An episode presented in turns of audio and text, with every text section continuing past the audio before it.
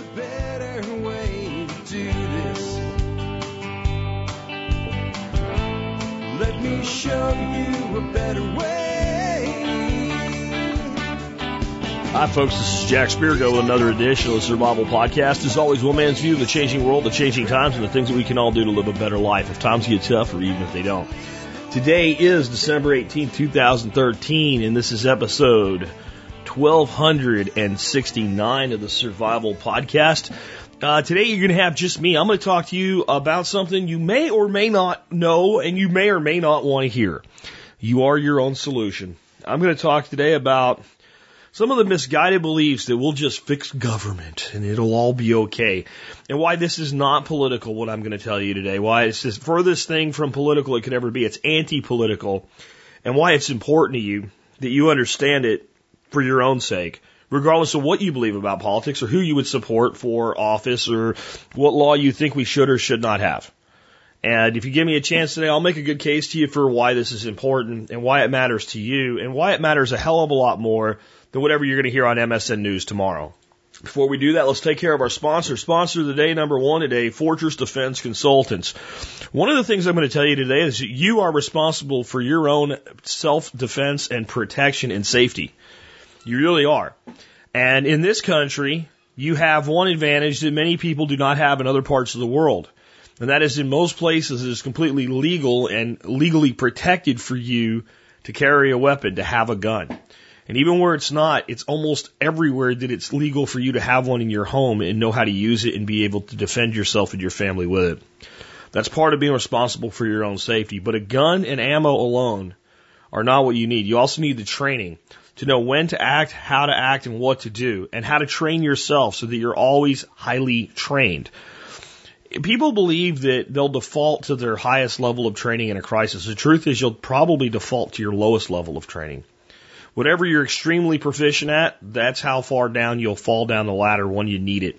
That means you need to be training, and improving your training all the time. If you go to Fortress Defense Consultants, not only will they give you great training, but they'll teach you how to train so that you can continue to train after you return home. Check them out today, fortressdefense.com. Next up today, JM Bullion. If you're looking for silver, especially silver eagles, generic silver rounds, pre 64 or gold, check out JM Bullion. The best pricing I could find from any major supplier on the market where I could actually talk to the president. I had a couple people this last couple weeks that had orders kind of delayed from JM. And uh, it was nothing but the weather, just nothing but the weather causing these problems. Nothing. I mean, there was a couple days where uh, the uh, president Michael just had people not show up for work. Just don't come in. It's not worth it. Um, and they got backlogged because of it, and they got caught up. But I had two different people email me and go, "Hey, I haven't heard back," and I emailed Michael, the president over there, and those people were taken care of within hours. Um, that's what I was looking for when I brought somebody on like JM Bullion. It's what I found, and better pricing than Monex or APMEX. Check them out today, jmbullion.com. And again, if you are, uh, if you're going to place an order more than three hundred dollars, uh, there's a discount. And if you go over thousand dollars in your order to JM, there's another discount. So there's discounts for you in the MSB. If you're an MSB member, on that note, if you are not an MSB member, you missed the December sale, but it's still a great time to join. Uh, fifty dollars a year or five bucks a month, your choice. Uh, you can help support the show. It comes out if you do the yearly at about 18.3 cents an episode. Discounts to over 45 supporting vendors on things you're probably buying throughout the year anyway. A program that pays for itself. Almost $200 worth of free ebooks the day you join. Two discount memberships that you get for free that are double the cost when you add them together of the entire MSB. And if you're military, law enforcement, Peace Corps, active duty, or prior service, uh, you can get an additional discount. Just email me with service discount in the subject line, and in one or two sentences, tell me who you are and what you're doing, or who you are and what you did. And uh, if you're prior service, and I will get you a discount code to thank you for your service. Email to reach me for that or any other needs, jack at the survivalpodcast.com, jack at the survivalpodcast.com. Um, let's take a look at our uh, at our uh, history segment. I'm just going to read you what I have from Alex here. Alex has been sending me stuff, and uh, I'm not even going to go into Wikipedia today. Here's what he has for us. The year is 1269. Medieval navigation is at hand. Peter the Pilgrim of Maricourt, a French scholar, writes a letter to his neighbor outlining his experiments with magnets and the designs for a compass and universal astrolabe. Modern navigation will have to wait for the sextant in 1757 and for Great Britain to run a contest for the most reliable mariner's clock. The winner will be John Harrison in 1765, making modern navigation possible. Golly, I didn't have a son when I left. Venice merchant Niccolo Polo returns from his visit with Kubla Khan to find his wife dead and a son he never knew. Marco Polo is 15 years old and will accompany his father in his travels. The red badge of courage and yellow. King Louis IX of France returns, requires all Jews to wear a red or yellow badge or pay a fine. The badge is a circle of cloth and was first introduced by Muslims around the year 720 to mark Christians and Jews. The yellow badge will be used to mark all Jews in Nazi Germany. A lot of times we think things are new. They're not new. Uh, my take. You may ignore this completely. No, Alex, I'm going to read your take today because you're doing a great job for me with this. Um, Magnets and Compass, an excellent book describing the longitude contest and the importance of the compass, the astrolabe sextant, and especially the need for an accurate mariner's clock is Longitude, the true story of, the, of a lone genius who solved the greatest scientific problem of his time by Dava Sobel. Isaac Newton said such a clock could never be developed. Newton died before he was proven wrong by John Harrison, an excellent story, highly recommended. So Isaac Newton, really the father of modern physics, said it was impossible to build an accurate mariner's clock. Remember that the next time somebody tells you something's impossible, folks. Uh, I have that discussion with Steve Harris from time to time about what isn't possible. Because I think Steve is too much of a pessimist on certain things. It's not possible. Maybe someday. But I didn't have a son when I left. It looks as if Niccolo's wife was pregnant when he left. It looks as if. So there's at least a possibility Marco Polo wasn't really Apollo. Possible. I don't know. The red badge of carriage and yellow. The world can be a nasty place, as still is. Christians are being massacred in Egypt, yet I don't see Christians mobilizing to help their own. Odd, but maybe this is the way of a herd. When one of a herd is picked off, the rest of the herd huddles closer and runs away. If you're caught out in the open, uh, don't expect your neighbors to automatically run to help you. You will need to be organized ahead of time.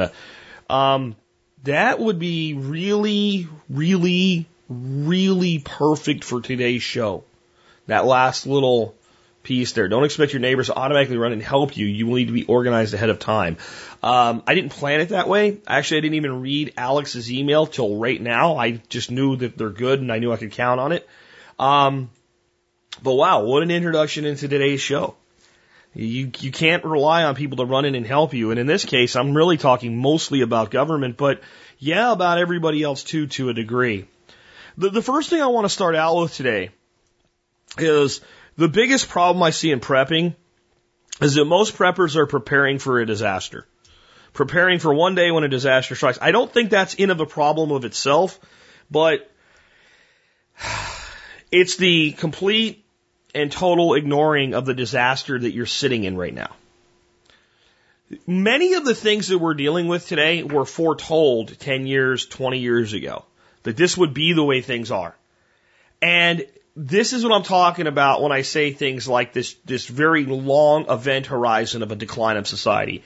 Because you're still in your house, because many of us still have swimming pools, because the roads are still largely open, because the cities are not completely burning to the ground, because it doesn't look like Mad Max, we all think, well, one day it's coming. It's here. You're standing in it. The disaster is upon you. Yes, it is. You live in a society now where your constitution has been literally flushed down the toilet. They might as well take it right out of the glass case that everybody goes and sits in front of and might as well genuflect the way they act towards it and flush it down the toilet because it doesn't mean shit anymore. It doesn't mean a damn thing anymore. The government does whatever it wants to do completely regardless of what the Constitution actually says. They'll pay lip service to it, but they just pay lip service as they wiggle around each and every word. And we're told, well, it doesn't really mean that. Oh, it's a living document subject to the interpretation of the people reading it at the time they're reading it. I, I really don't think they put that in there. I, I really don't think that the founders who signed the Constitution put into the document Note, this Constitution means whatever it means to you at the time that you're reading it based on your current culture and beliefs. No, it doesn't say that at all. It says this is the way things are and shall be unless you amend it. And here's how you do that. And if you don't do that, it doesn't change. See, the whole living document is, is, is again, by our society how the truth is used to sell a lie. The, the Constitution is a living document and it does evolve through the amendment process not subject to the will of the people at 51% majority, not subject to a Gallup poll, not subject to the whims of whatever Supreme Court justice gets appointed by the president. As the document is written, it is amended through the amendment process. And then there's these two little things, the Ninth and the Tenth Amendment, that tell us exactly what they meant just in case we didn't figure it out from the Constitution and the first eight amendments. The ninth, which is almost never cited, even by the liberty movement, is the enumeration in the Constitution of certain rights shall not be construed to deny or disparage others retained by the people. In other words, uh, just because we didn't say you had the right doesn't mean that you don't have the right.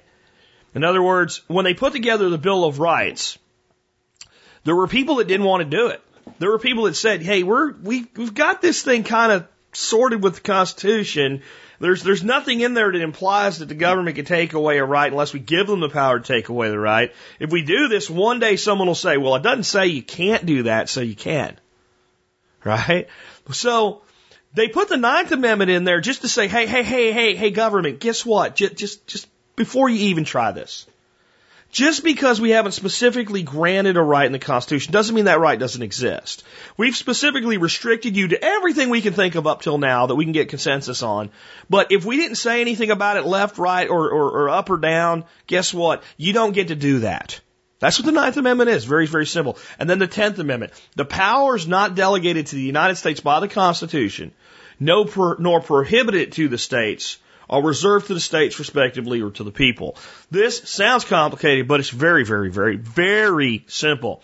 The powers not delegated to the United States, which is the federal government, that is the United States, by the Constitution. If the Constitution doesn't say you can do it, okay, nor prohibited by it to the states. And what that means is if the Constitution says government can't do something, the states can't do it all right, um, are reserved to the states respectively or to the people. And that means that if we don't say that the federal government can do something in the Constitution, the states and the people have the power over those decisions unless the Constitution specifically says they can't do it either. In other words, the federal government is not given the power in the Constitution to take away guns because it's protected under the Second Amendment.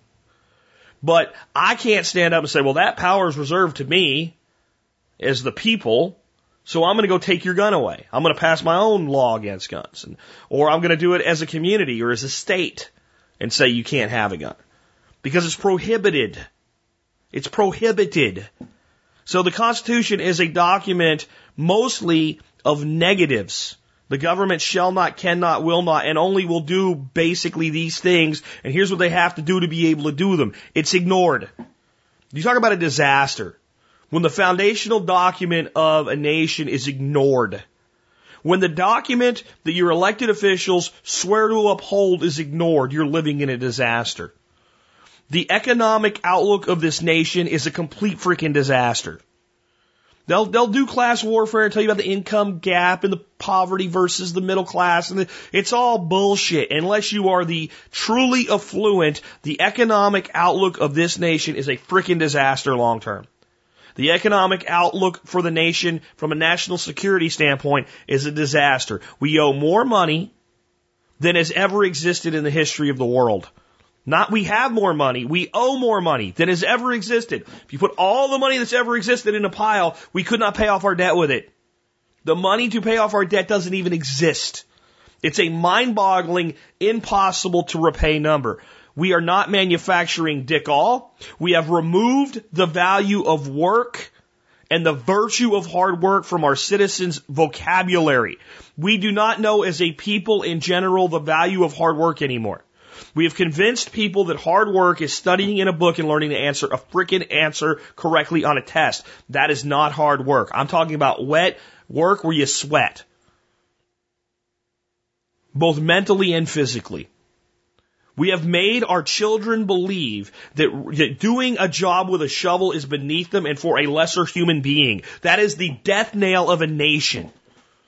When the guy that runs a piece of heavy equipment or picks your food or runs a tractor is considered beneath, beneath the average citizen, the nation has gone off the cliff. No more of this bullshit about, well, the Republicans are going 45 degrees of the cliff at 60 miles an hour, and the Democrats are going 9. We're over the cliff. It's done. We have gone over the cliff. It's just getting steeper as you tumble down it like freaking Homer Simpson going do, do, do, do. Do you not get that? The, the days that this nation that was really respected by the rest of the world have come and gone. We are a laughing stock to the world. Not because of how pathetic we've become, but because of how much we've squandered. And you know what? We did it. So if we're going to fix it, we're going to fix it. They're not going to fix it. You know, the, the, the irony is how easy it is to manipulate the American people on either side of the debate. You know the easiest way to piss the American people off and convince them it's the Democrats or it's the Republicans or it's those select people in government? Rounding errors. Rounding errors are the tool of choice for the manipulation of the masses into froth anger about shit that doesn't mean anything. Recently, I had a bunch of you guys send me an article about how there's this legislation in place now to restrict how much money that we're spending to have picture, oil painted pictures of our congressmen and senators and cabinet members and president done. That they're spending over $100,000 a portrait and this new legislation would restrict it back down to like 20 grand or something like that and how outraged everybody should be that Nancy Pelosi or uh, John Boehner or Harry Reid or whom, or whoever is having their portrait done for this ridiculous absorbent amount of money. Yeah, it is a ridiculous absorbent amount of money. Yeah, if a congressman wants an oil portrait of themselves, let them pay for it out of their own pocket or they don't get one. I agree. But do you know what? The, the, the piddly amount of money in comparison to a deficit of $1.7 trillion, this is like, this is like a dumb parent who catches their kid committing some kind of a crime.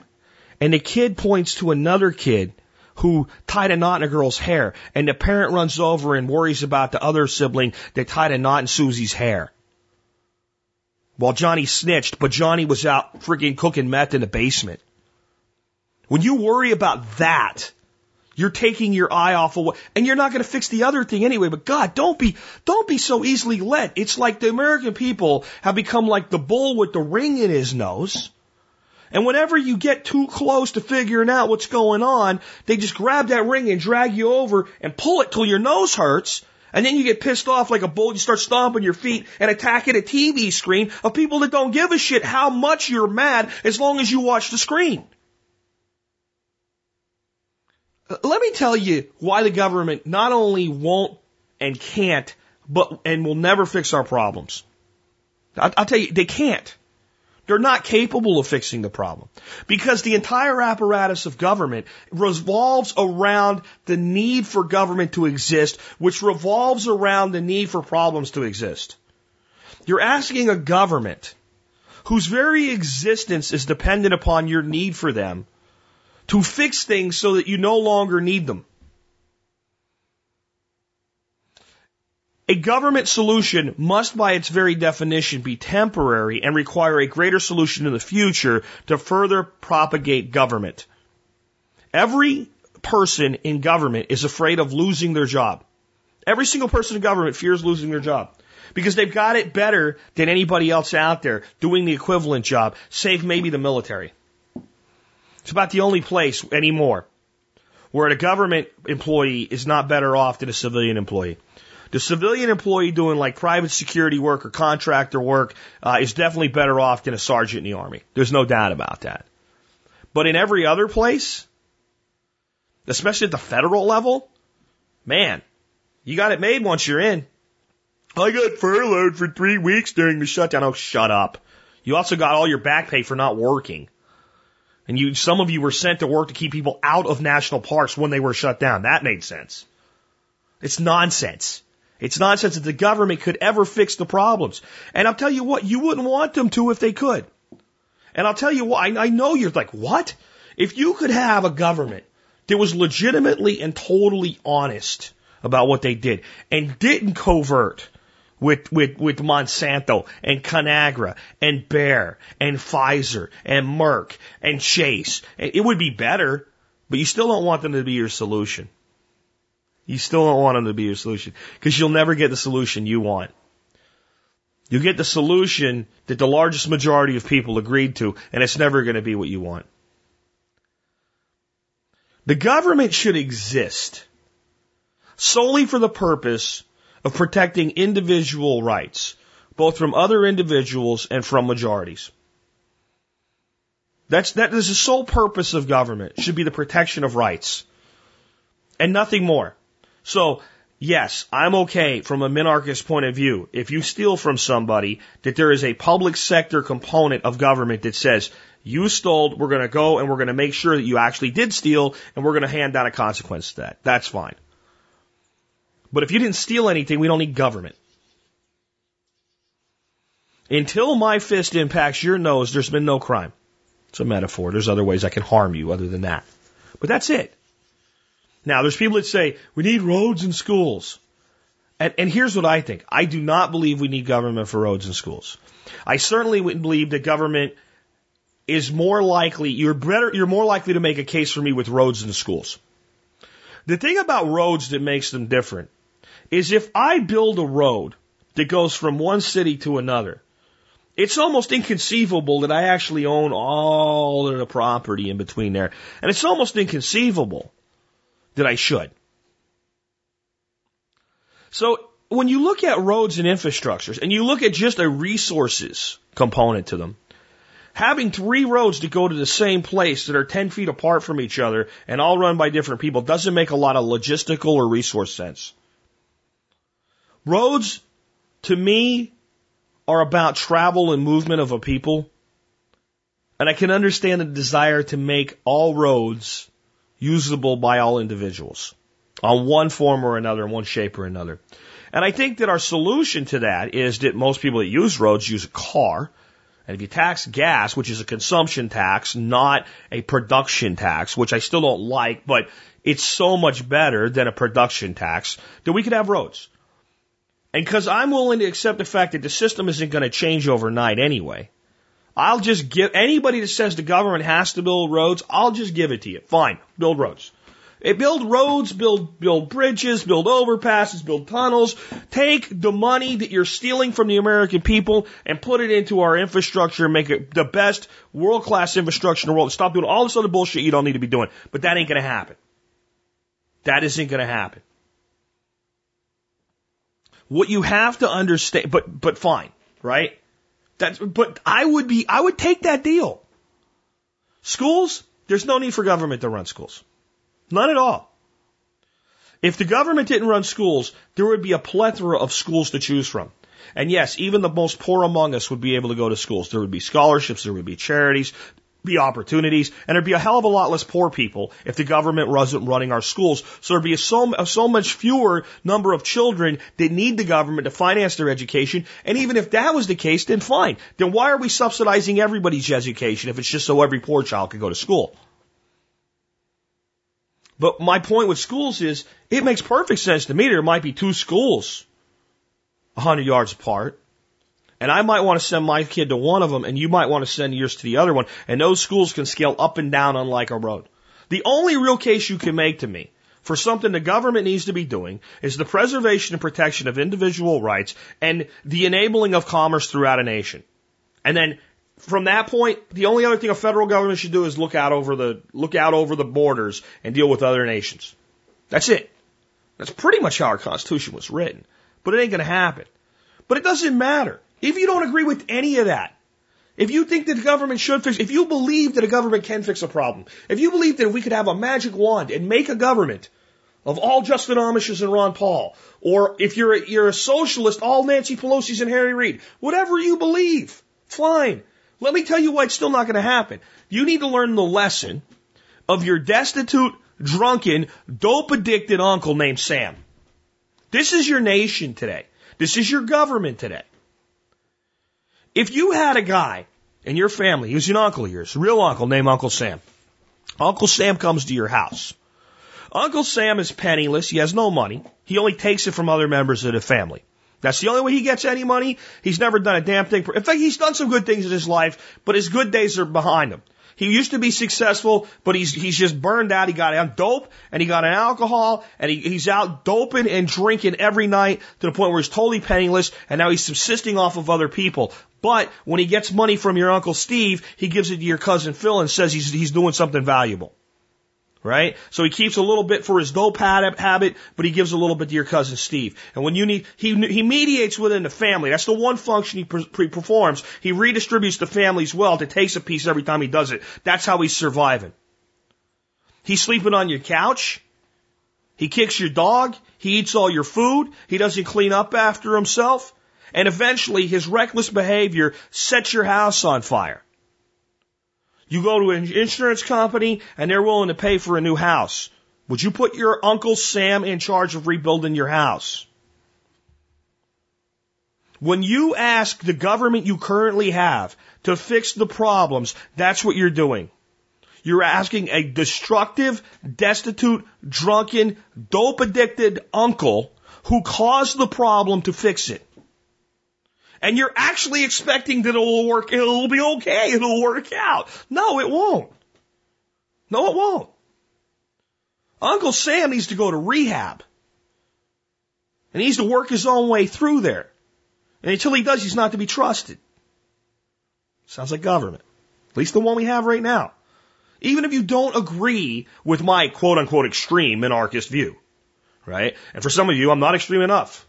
The fact that a state could exist is horrible. Hey, look, we'll go to anarchism after we get to libertarianism. How about that? How about we get in the car and heart, but just let that go. Again, it doesn't matter. It doesn't matter. You would never put that guy in charge of fixing the problem. Now, you might have a sense of justice. Well, he did it, so he should fix it. You, you might feel that way, but you still wouldn't trust him to do so. The truth is, you are your only answer. You are your only answer. There's nothing that's going to fix any of the misery, the unhappiness, the problems, the inequity, the lack of having things that you want, the, the, the poverty you're experiencing, whether it's monetary or spiritual or community poverty, or it's just emotional poverty, Whatever you're missing in your life, you are the only one that's going to fix it. Whatever makes you angry, you are the only one that's going to fix it.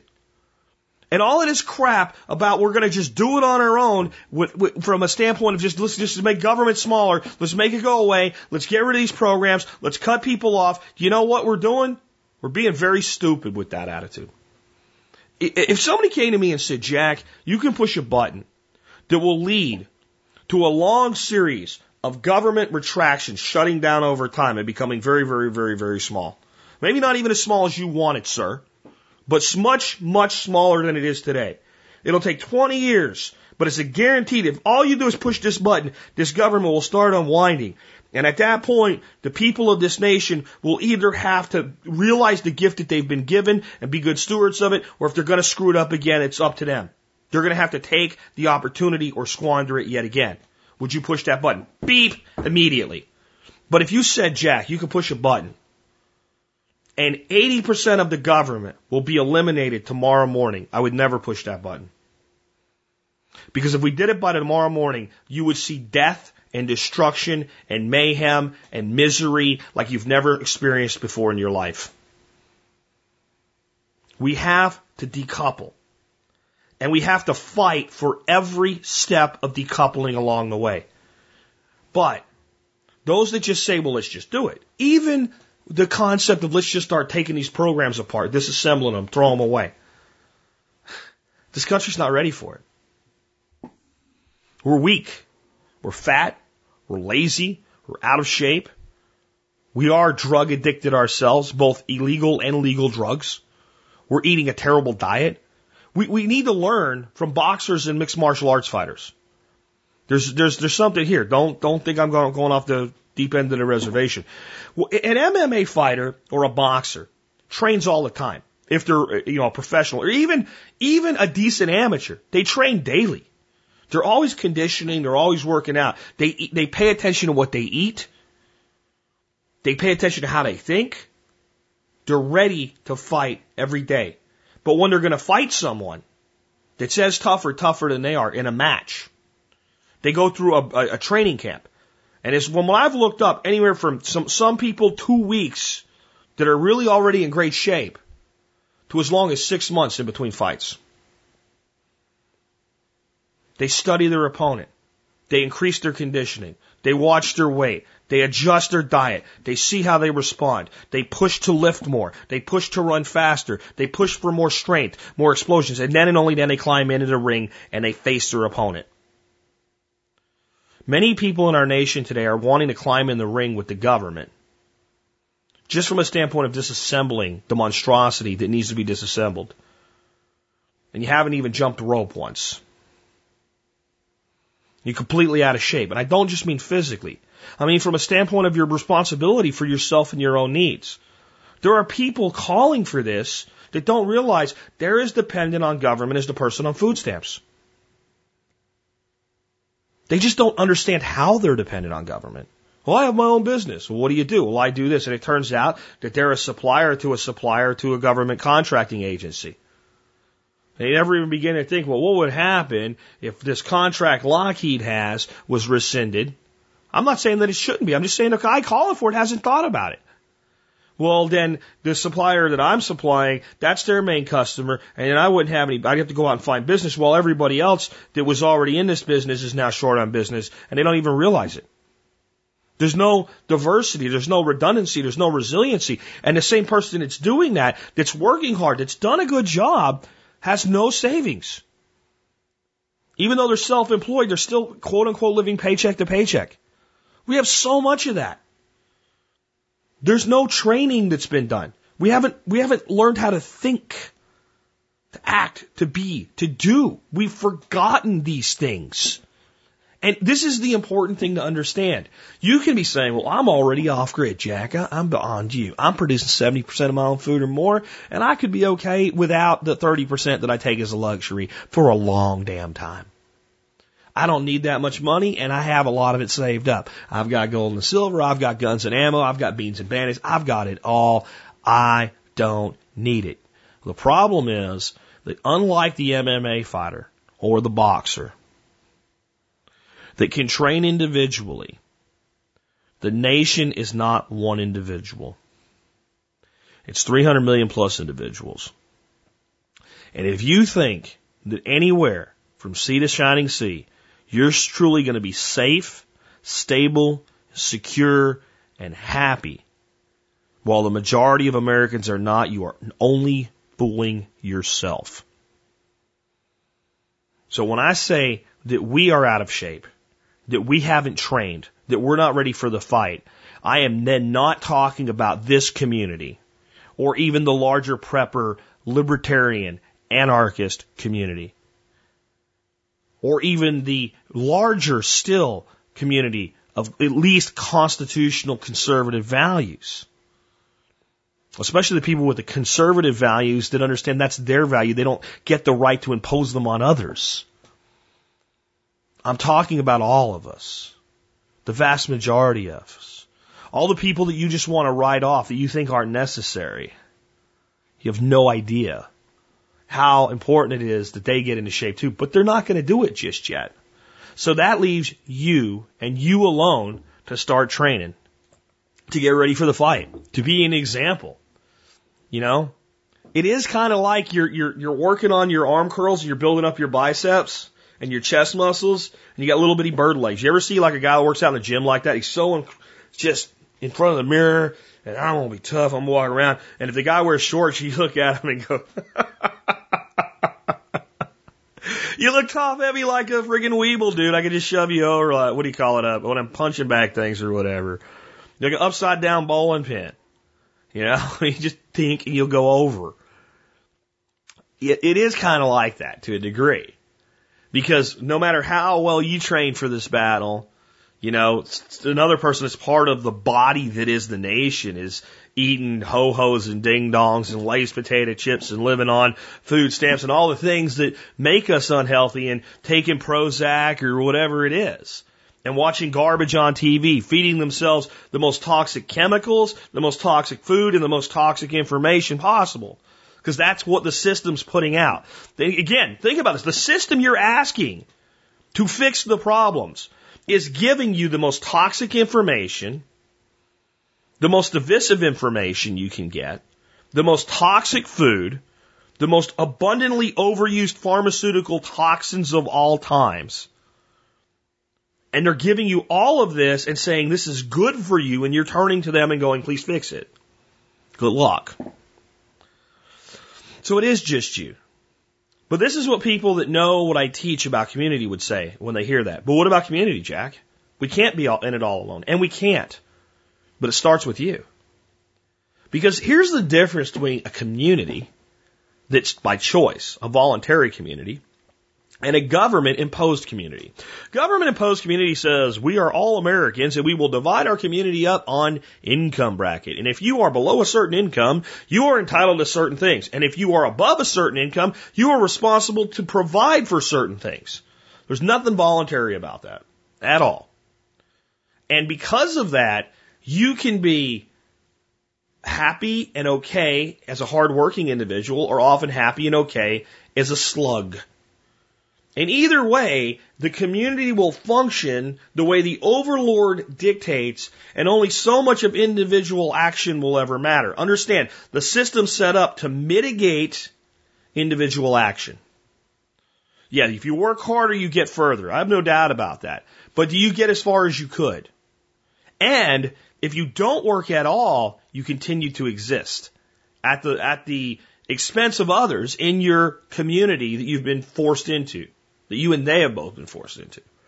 In a real community, a true community, a voluntary community, community of neighbors and friends and people that choose to associate, if you're a slug that's not training for the fight and everybody's fixing to climb into the ring, they don't hold the ropes for you when you get in.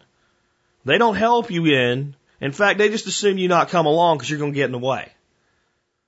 So the only way community works is to start with you being your own answer first. People in a community, a voluntary community, help most those who try most, those who contribute most, those who do most.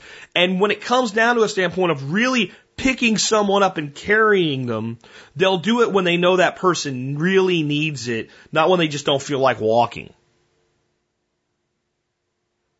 You see it all the time with parents. They're smart enough to do it with their kids. Little kid who could walk goes, I'm tired. I don't want to walk anymore. I'm tired. Carry me. And the smart parent goes, you're just fine. But yet when that kid really is completely worn out because the long legs travel further faster than the small legs, then that parent picks up that child and carries them. But the wise parent pushes that kiddo to go a little further every day because one day they might have to pick somebody up and carry them. This is how community works. If it doesn't start with you, there is no community around you. So what do you do?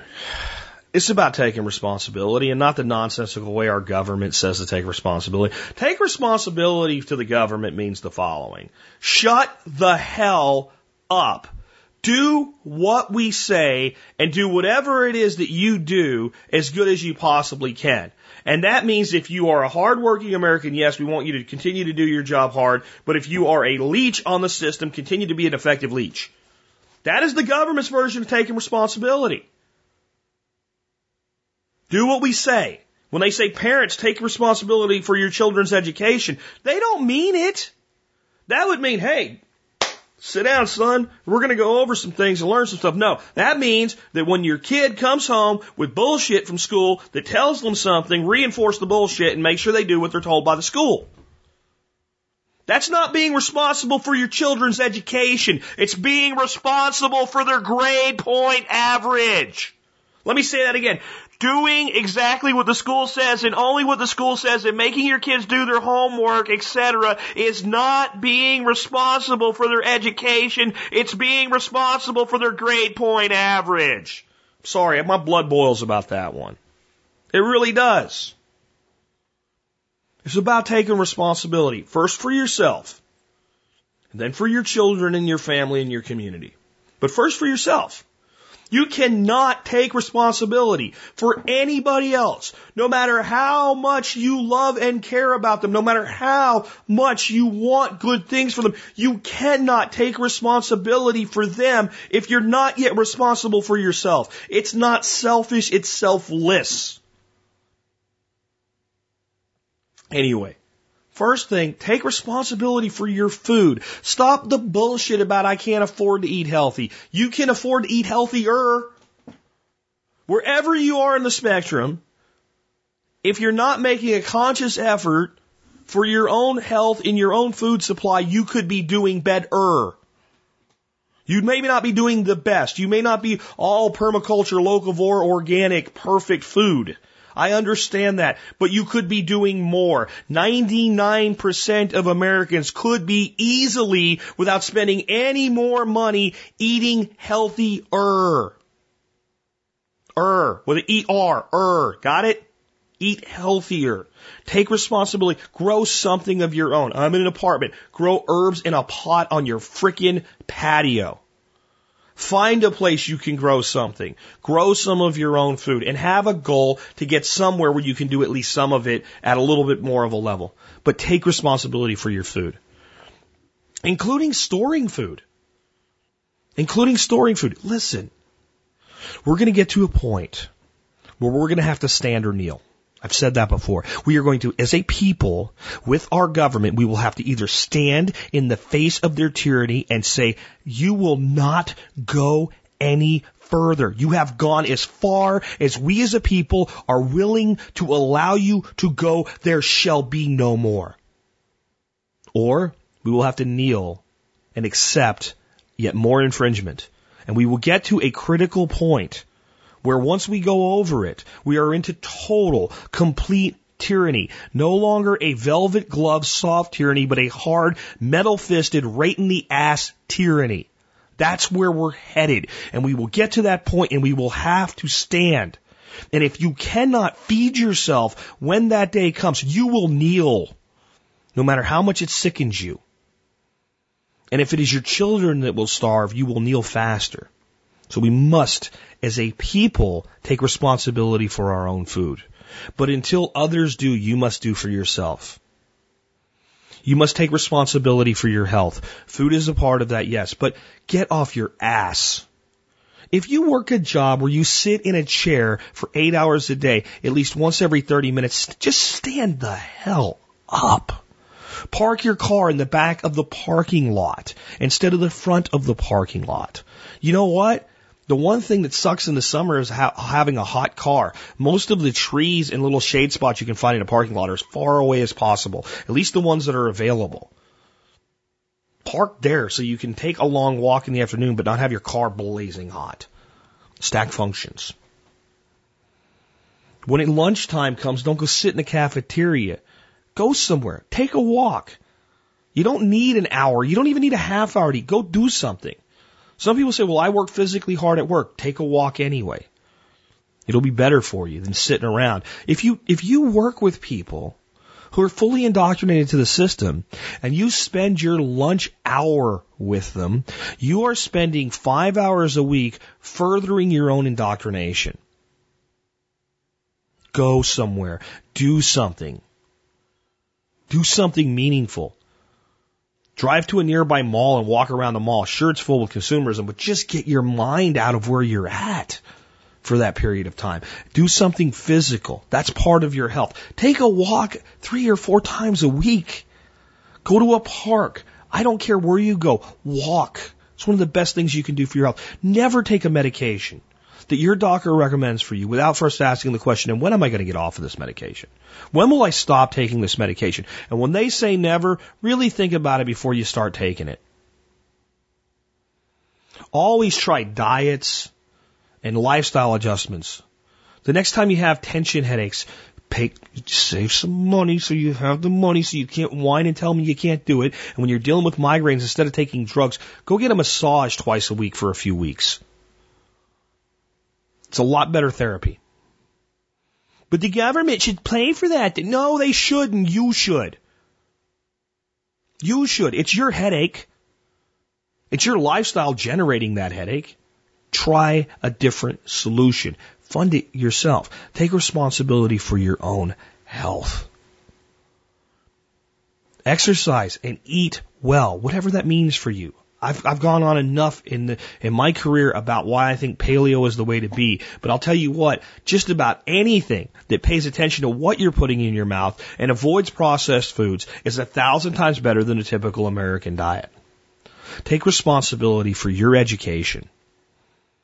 Before even your children's, take responsibility for your education. How can you teach what you don't know? Stop being told what you need to know. Stop being told what you need to learn. Ask your own questions and find your own answers. This is magical invention. It's new. It's only been around for a little while. It's called fricking the internet. And there is information available on demand for any question that you have.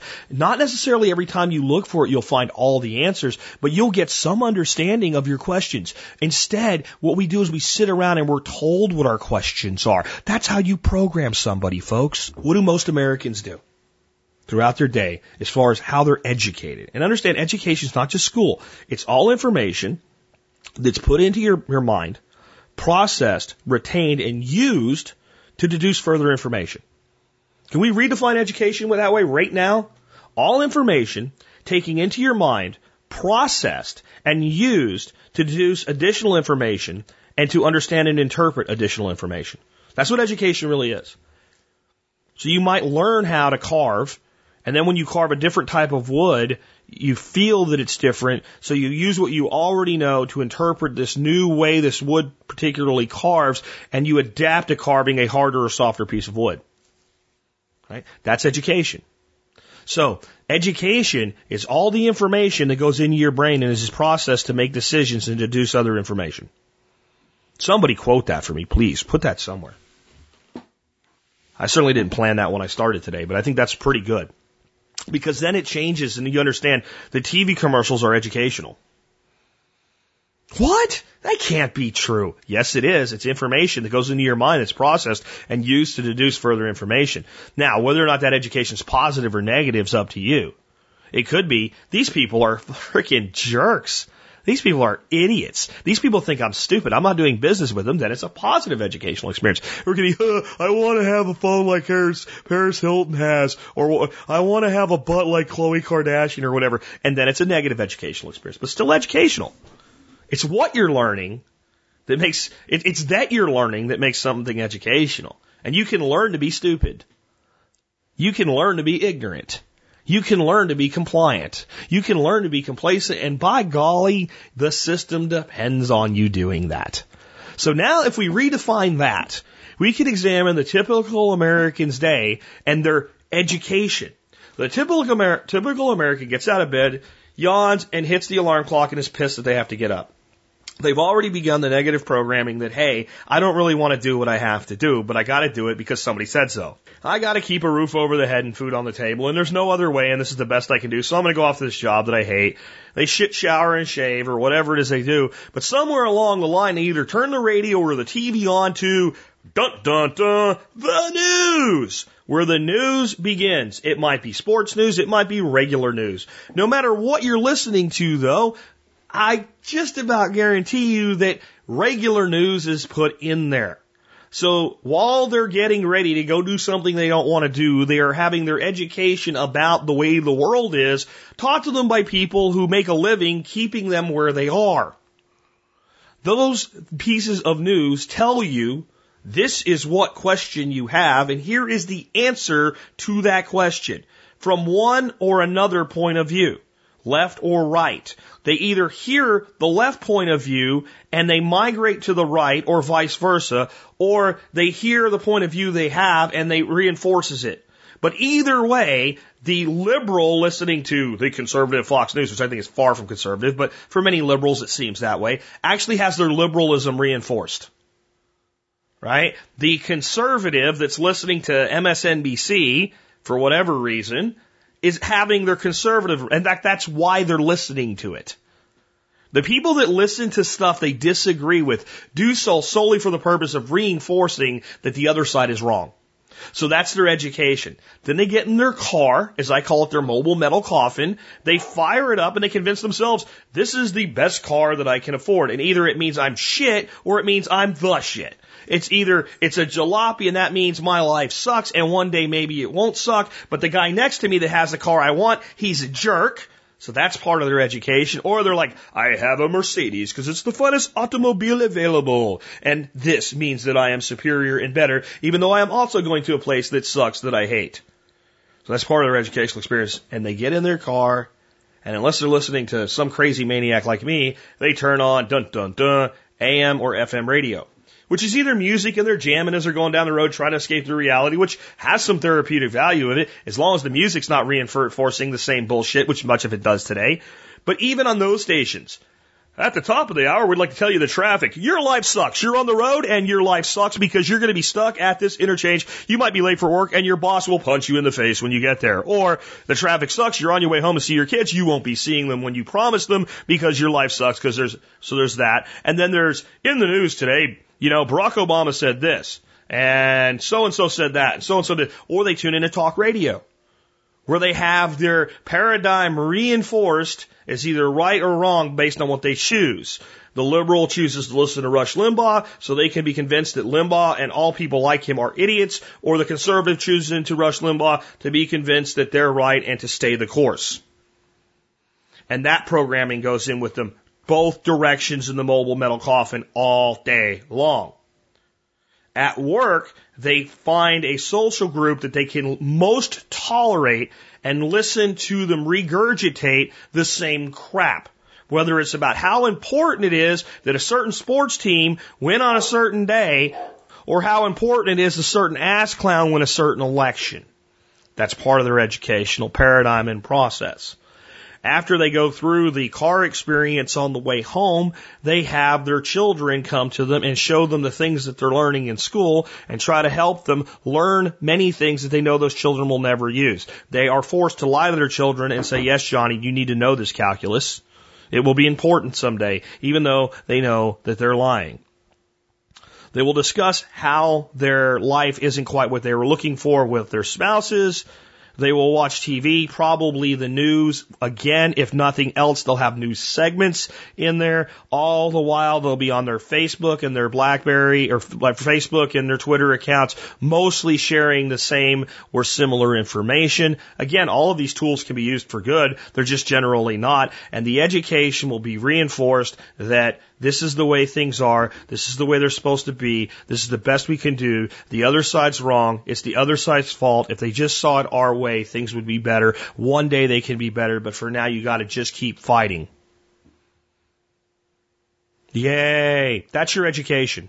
I mean, I didn't even go into the schools because the schools are a complete disaster in of themselves.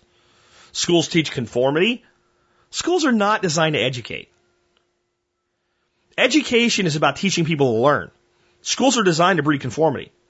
Everybody sit in the desk in a nice straight line. Put your head down and take a nap when you're told. Be on time or you're in trouble. Learn at the same speed as the person next to you, even if the person next to you is a freaking moron. It's fair. It's fair. It's fair that Johnny is a dumbass and that Timmy is smart and Timmy has to slow down his learning unless Timmy goes into a special place for the accelerated gifted child where he will work harder and get the same. Sounds like work to me. When I say work, I don't mean work like noble work. I mean like employment be conditioned to believe that those who actually do work by the sweat of the brow are the failures of society and that you need to go to a magical place called college. And when you graduate from college and the unicorn comes out, and farts this wonderful thing called a degree into your magical hands, you will go out and the world will embrace you and you will have a great job making lots of money. Well, you will end up just like the parent that just had the experience I previously described in your mobile metal coffin, going to a job that you hate to have, your paradigms reinforced by those who either you vehemently disagree with or those who you absolutely agree with. That is the education of America. And that is the education that is not in our school system. That is the ongoing, continuous education of society that is put in place specifically to program society into compliance. And the only way to break the cycle is not to turn it all off and look away the other direction. It's to simply start asking, what do I really want to know? What do I really want to know? What do I want to know how to do? What do I want to know how to be? Why am I told this, but yet I don't believe it?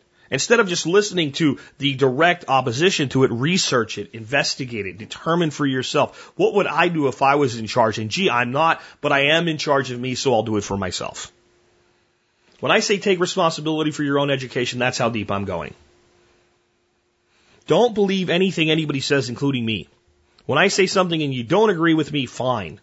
You can, you can waste your energy trying to convince me that I am wrong when I have found a way to live my life that makes me freaking fantastic out of my head, slap myself silly happy and think that's going to work. Or you can say, since I don't agree with Jack about this, this is what it means to me. If you're going to spend your days trying to convince me that I'm wrong about the things that have made my life wonderful, you are wasting my time and yours. And that's why I'm not going to pay attention. Because I don't control you, but I control me. But if you're going to spend your time figuring out, I agree, I agree, I disagree, I disagree, I agree, I disagree, why I mean all that for myself, and this is how I'll live my life because this is how I feel, then you might just become shit over your brains happy too. You might be angry at what other people are doing in your nation or to your other people in your community at times, but you might actually be able to get in the freaking ring and do something about it. You might be able to come out swinging instead of being out of shape or feeling completely disempowered. And you'll also know at times that's not my fight. I only have so much energy. I can only take on so many people. The best fighter in the world, MMA, boxing, martial arts, whatever, can't take on everybody at the same time, Kenny. You take the world champion in any, any combat art and say, this is what we want you to do. We want you to fight the top 10 contenders for the title. And he goes, that sounds cool. That sounds like a really great promotion. Okay, so I'll be training for like what, uh, eight, ten weeks in between each bout, and we'll start out with like the number 10 contender and work our way up, and this will be over like several years. We'll make a shitload of money. I could lose, but hey, what a challenge you take. And they go, no, no, no. Like, no, no, no, no, no. Here's what's going to happen. You're going to get in a ring and 10 contenders are going to all fight you. And if they win, they all become the champion and you lose. If you try to fight too many battles, even noble fights, that's what you're doing. You can't win that way. You have to pick your battles and pick your fights. And if you are picking battles and you are picking fights and you are doing well in them for yourself and for others, you'll realize that it's okay to say, I can't do it all. Most people instead feel like they should do it all and end up doing nothing. And they walk around with tremendous guilt. The guilt turns to anger and the anger turns to blame. Fight your battle first for yourself your own sanity, your own health, your own education, and then fight for your family. And then fight for the members of your immediate neighborhood that want to be fought for. And ignore those that are not ready yet. And fight for the community that forms around you, because one will. That's not necessarily based on just geographic proximity. And if you've done all of that, and you still have left something to give, then pick another battle. But fight those battles first. It will do more. It will do more than making 10,000 phone calls in the next election cycle to get your ass clown elected. It will do a lot more. I think we need to take responsibility for our own waste. And not in the hippie yippie, we're destroying the earth way, but, but we are. But if you're going to say we don't need government to fix our problems,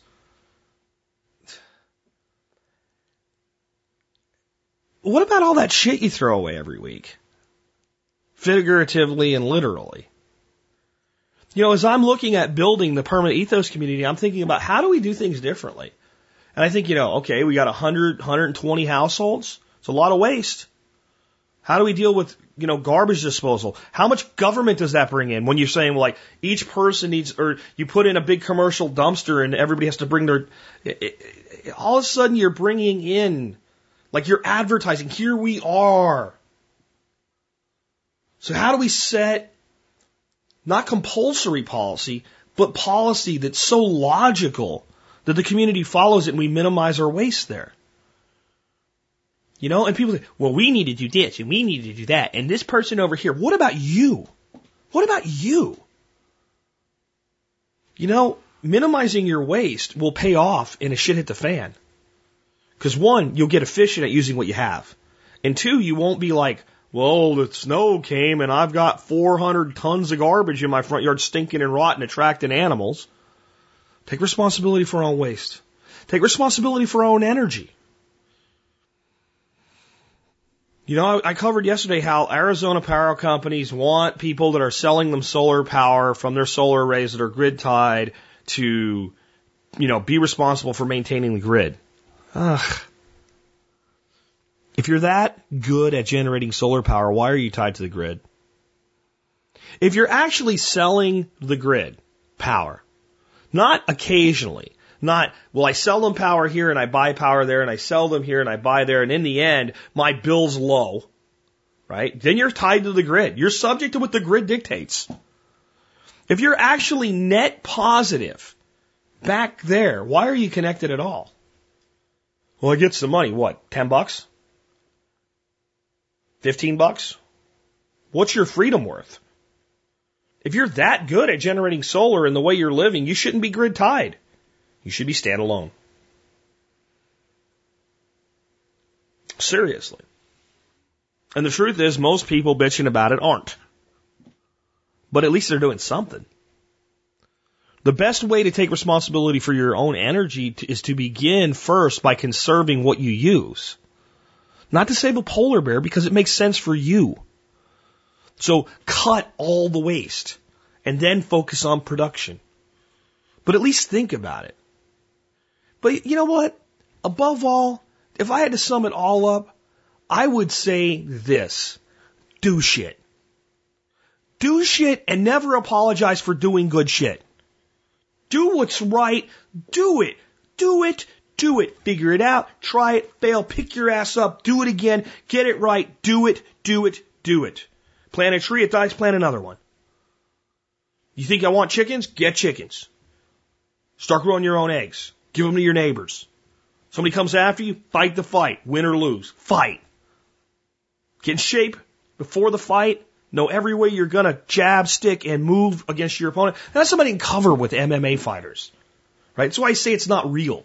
It is, but it's not real like real street combat. You got two guys going against each other. Not only trained. Me and my trainer are gonna sit down and look at my opponent and go, when he's confronted this way, he responds that way. Here's his weaknesses. He seems like he has a little bit of a vision problem and the peripheral was left by. How can I capitalize on that? He tends to get off and his guy's doing the same thing. You're going to fight? Know your opponent. Know what your opponent's going to do before they do it and be prepared to counter before you have to. Have the counter play in place. That's part of doing good shit and not apologizing for it. I hate the phrase, it's better to ask for forgiveness than permission because you ask for per- forgiveness when you've done something wrong. And most of the time when that phrase is used, what the person's doing isn't wrong. It's just in opposition to the status quo. Don't apologize for doing that which is good. Be defiant. Be smart. Don't be stupid. Don't end up in prison. Don't end up losing your home. Don't end up bankrupt figure out how to strategically fight. Pick those battles. And sometimes that means this is not the location to fight.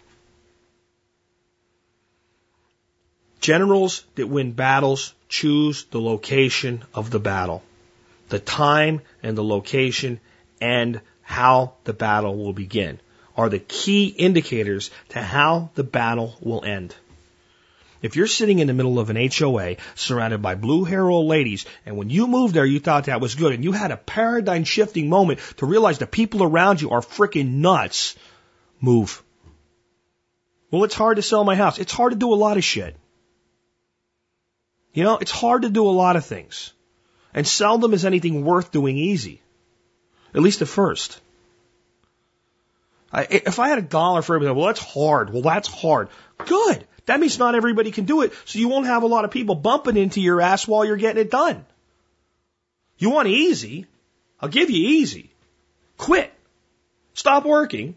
Get on every assistance program you can find. Lay around on your ass and don't do anything. That's easy. That's easy. There'll be a lot of people getting in your way on the way to getting it done. The thing about things that are hard is the harder they are, the more they rely on just you. The less they rely on somebody else. And the more direct impact you have over getting them done. Because every time a degree of difficulty increases, less people take the challenge. Put it to you this way. In Montana, when I was in Helena, there was a place called Mount Helena, named for the city. Pretty nice mountain. Pretty good steep hike to the top of the mountain. I got a bottle of water, drove up to this little city park, was there for an extra day and said, I'll go to the top. I hiked to the top, I hiked to the bottom, sucked a little wind, dealt with a little bit of thin air, but I did it. It wasn't a big deal. I saw lots of other people doing it halfway, three quarters of the way, and all the way, and some people just walking around the bottom. But there were a lot of people going up and down this mountain on like a Tuesday in the middle of the week. I'm sure over a year, my accomplishment is meaningless because millions of people, not millions, probably tens of thousands of people a year probably hike to the top of Mount Helena and back down. Nice clear paths, clearly marked, easy. How many people have hiked to the top of Everest? How many people have even hiked halfway up? How many people have even been to base camp? Why? It's harder. And because it's harder, there's less people to get in your way. Yeah, the mountain's tougher, the path is tougher, but the crowd is thinner. So it's all on you. It's all on you. And most things that are hard, that's how they work out. And the big thing I want you to understand, in all the years I've been doing this show, I've been trying to say this over and over again, and it, it bears repeating now, especially as we're getting toward the end of another year. And New Year's resolutions and all that other stuff's going to start. Act because you want to, not due to fear. Build a better life because it's what you want. Not because you're afraid that your way of life is in jeopardy. It is.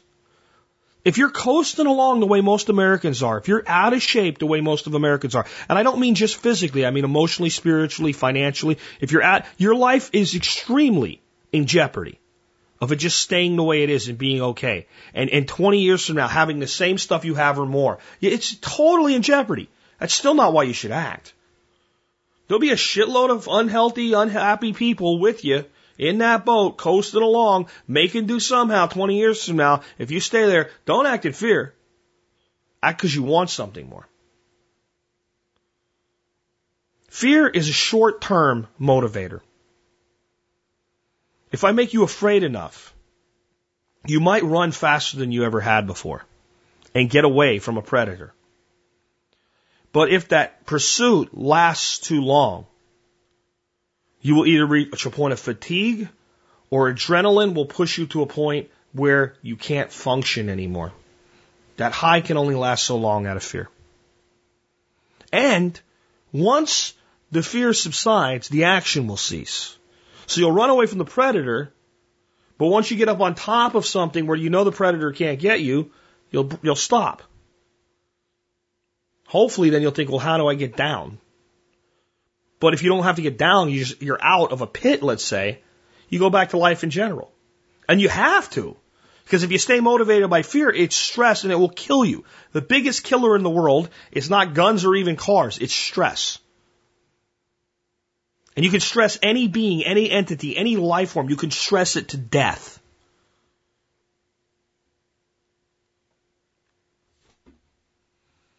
So you can't act in fear because it's only short term motivation. If it's what wakes you up and gets you moving, fine. But at some point, you have to just start saying, well, what is it that I want? What do I want to accomplish? What do I want to do? What do I want to be? What's my fault? I mean, uh, the average American, adult American, 25 to 35 years of age, that sits and looks at their life and you're not just over your head happy with what you have. If you make a list of things that is not my fault and it doesn't at least fill up an entire page of paper, you're not being honest with yourself. Now, That doesn't mean that you're an evil, vile, terrible person that's stupid and moronic. It just means that there's many things in your life that if you could go back and make a better decision, you'd be further along to where you want to be. And all those things, dun dun dun, are your fault. Yes, let's play It's My Fault today. Instead, we have an, an, America that says it's never my fault. It's not my fault. Someone else did it to me. If somebody else did, this is bullshit thinking. It's my fault. I got evicted from my home because I didn't pay my mortgage and it's my fault. No, the bank lied, and I had an adjustable mortgage, and then the financial collapse hit, and I didn't have enough money left in my savings to pay it off, and I lost my job, and if I wouldn't have lost my job, I still would have been able to get by, and I paid my bills, and it's not my fault. There was nothing else I could have done. There probably is. What? I'm not even going to tell you. If that's you, you figure out what you could have done differently to be in a better position than you are. And that, at least, that piece is your fault. Does that mean that there's nothing anybody else did to make you miserable? Hell, the world is full of people figuring out what to do tomorrow to make you miserable. That will always be the case, but you don't control them. You control yourself and how you respond to them. You know, if you can't think of a lot of things in your life that are your fault, you are lying to yourself. And you're never going to make your life better. And you're never going to be a modern survivalist. And you're never going to thrive in a collapse. The strongest people I know have no problem admitting their mistakes, saying what was their fault, and committing to doing better. The strongest, most successful people I know have a life littered with failures and will make mistakes and have failures in the future. They'll have things that fall flat on their ass and they'll be like, okay, that was my fault. Let's see what we can do next. They'll never say it's okay, but they'll accept it and move on. There's a difference. There's what I call the lemonade crowd. The lemonade crowd says, when life hands you lemons, make lemonade.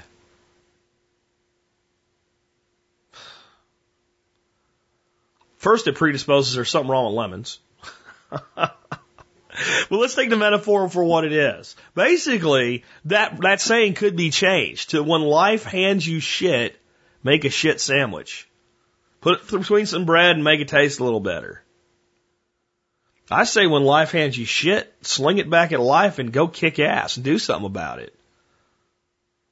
One of my favorite people from the world of sports is Michael Jordan. And his famous quote, he says he has failed over and over and over again, and that is why he succeeds. But you notice one thing he calls it? He calls failure failure. He doesn't call it mistakes. He calls it failure. He calls it what it is. A failure. I failed. That means it's not okay, but it's gonna be okay. So do good shit and never apologize for it. Act because you want to, not due to fear. If you think I'm ranting today, sorry. Sometimes we need to stop and we need to really think about this. If you feel like I'm yelling at you today, well, I'm not, but I might be. If, if I said some things today that really pissed you off, again, first of all, don't believe me. Investigate for yourself and def- decide based on what you find out, what you really believe for yourself. But I'll tell you what pisses a person off. If a person let's say they're an athlete and they're doing something, a pitcher is making a mistake in their pitching that's making them vulnerable. And because of that, they're getting a lot more hits than they should be and a lot less strikes than they should. And a coach tells them they're doing it wrong. And what the, and says this is what you're doing. This is where your mistake lies. If they're not open to the coaching, it makes them very upset if they know the coach is right but don't want to accept it. That makes them very upset. So if, if anything I said to you really stuck you today, maybe it's that foot is not in the right position when you're letting go of the ball. Or maybe it is, and you just haven't figured out how to leverage it. So you need to make the adjustment for yourself. Even if what I said that pissed you off isn't necessarily what you need to change, but you need to make other adjustments around it to make that pivot point work for you. Whatever it is, if, if I really irked you today, there's some work to be done there. And you can't take it personally because I don't know you. And when I did today's show, I wasn't thinking of any single individual. So if you've ever had an email exchange for me with me or a comment exchange with me, and you think that this show's about you, lose your lose your uh, ego, man, because I don't have anybody in mind today, especially when I'm being hard on people, other than myself. Everything I said today applies to me. Everything I said today applies to me. Even all the things I'm doing well today, I could do better. And it's my job to, to keep trying to do better. And at least know that it can be done and accept that. It, everything that I said about having your, your, your, your attitude reinforced by people who agree or disagree with you and actually seeking out those things so that you can just reinforce it rather than actually dig deep applies to me. Because I'm a human being. There's no cure for these problems. There's only treatment. There's only treatment to live the best, most fulfilling life you can and be as resilient as you can and be as dynamic as you can and be as engaging as you can and live for as much liberty as you can. That's all there is. And with that, this has been Jack Spirko with another edition of the Survival Podcast, helping you figure out how to live that better life if times get tough or even if they don't.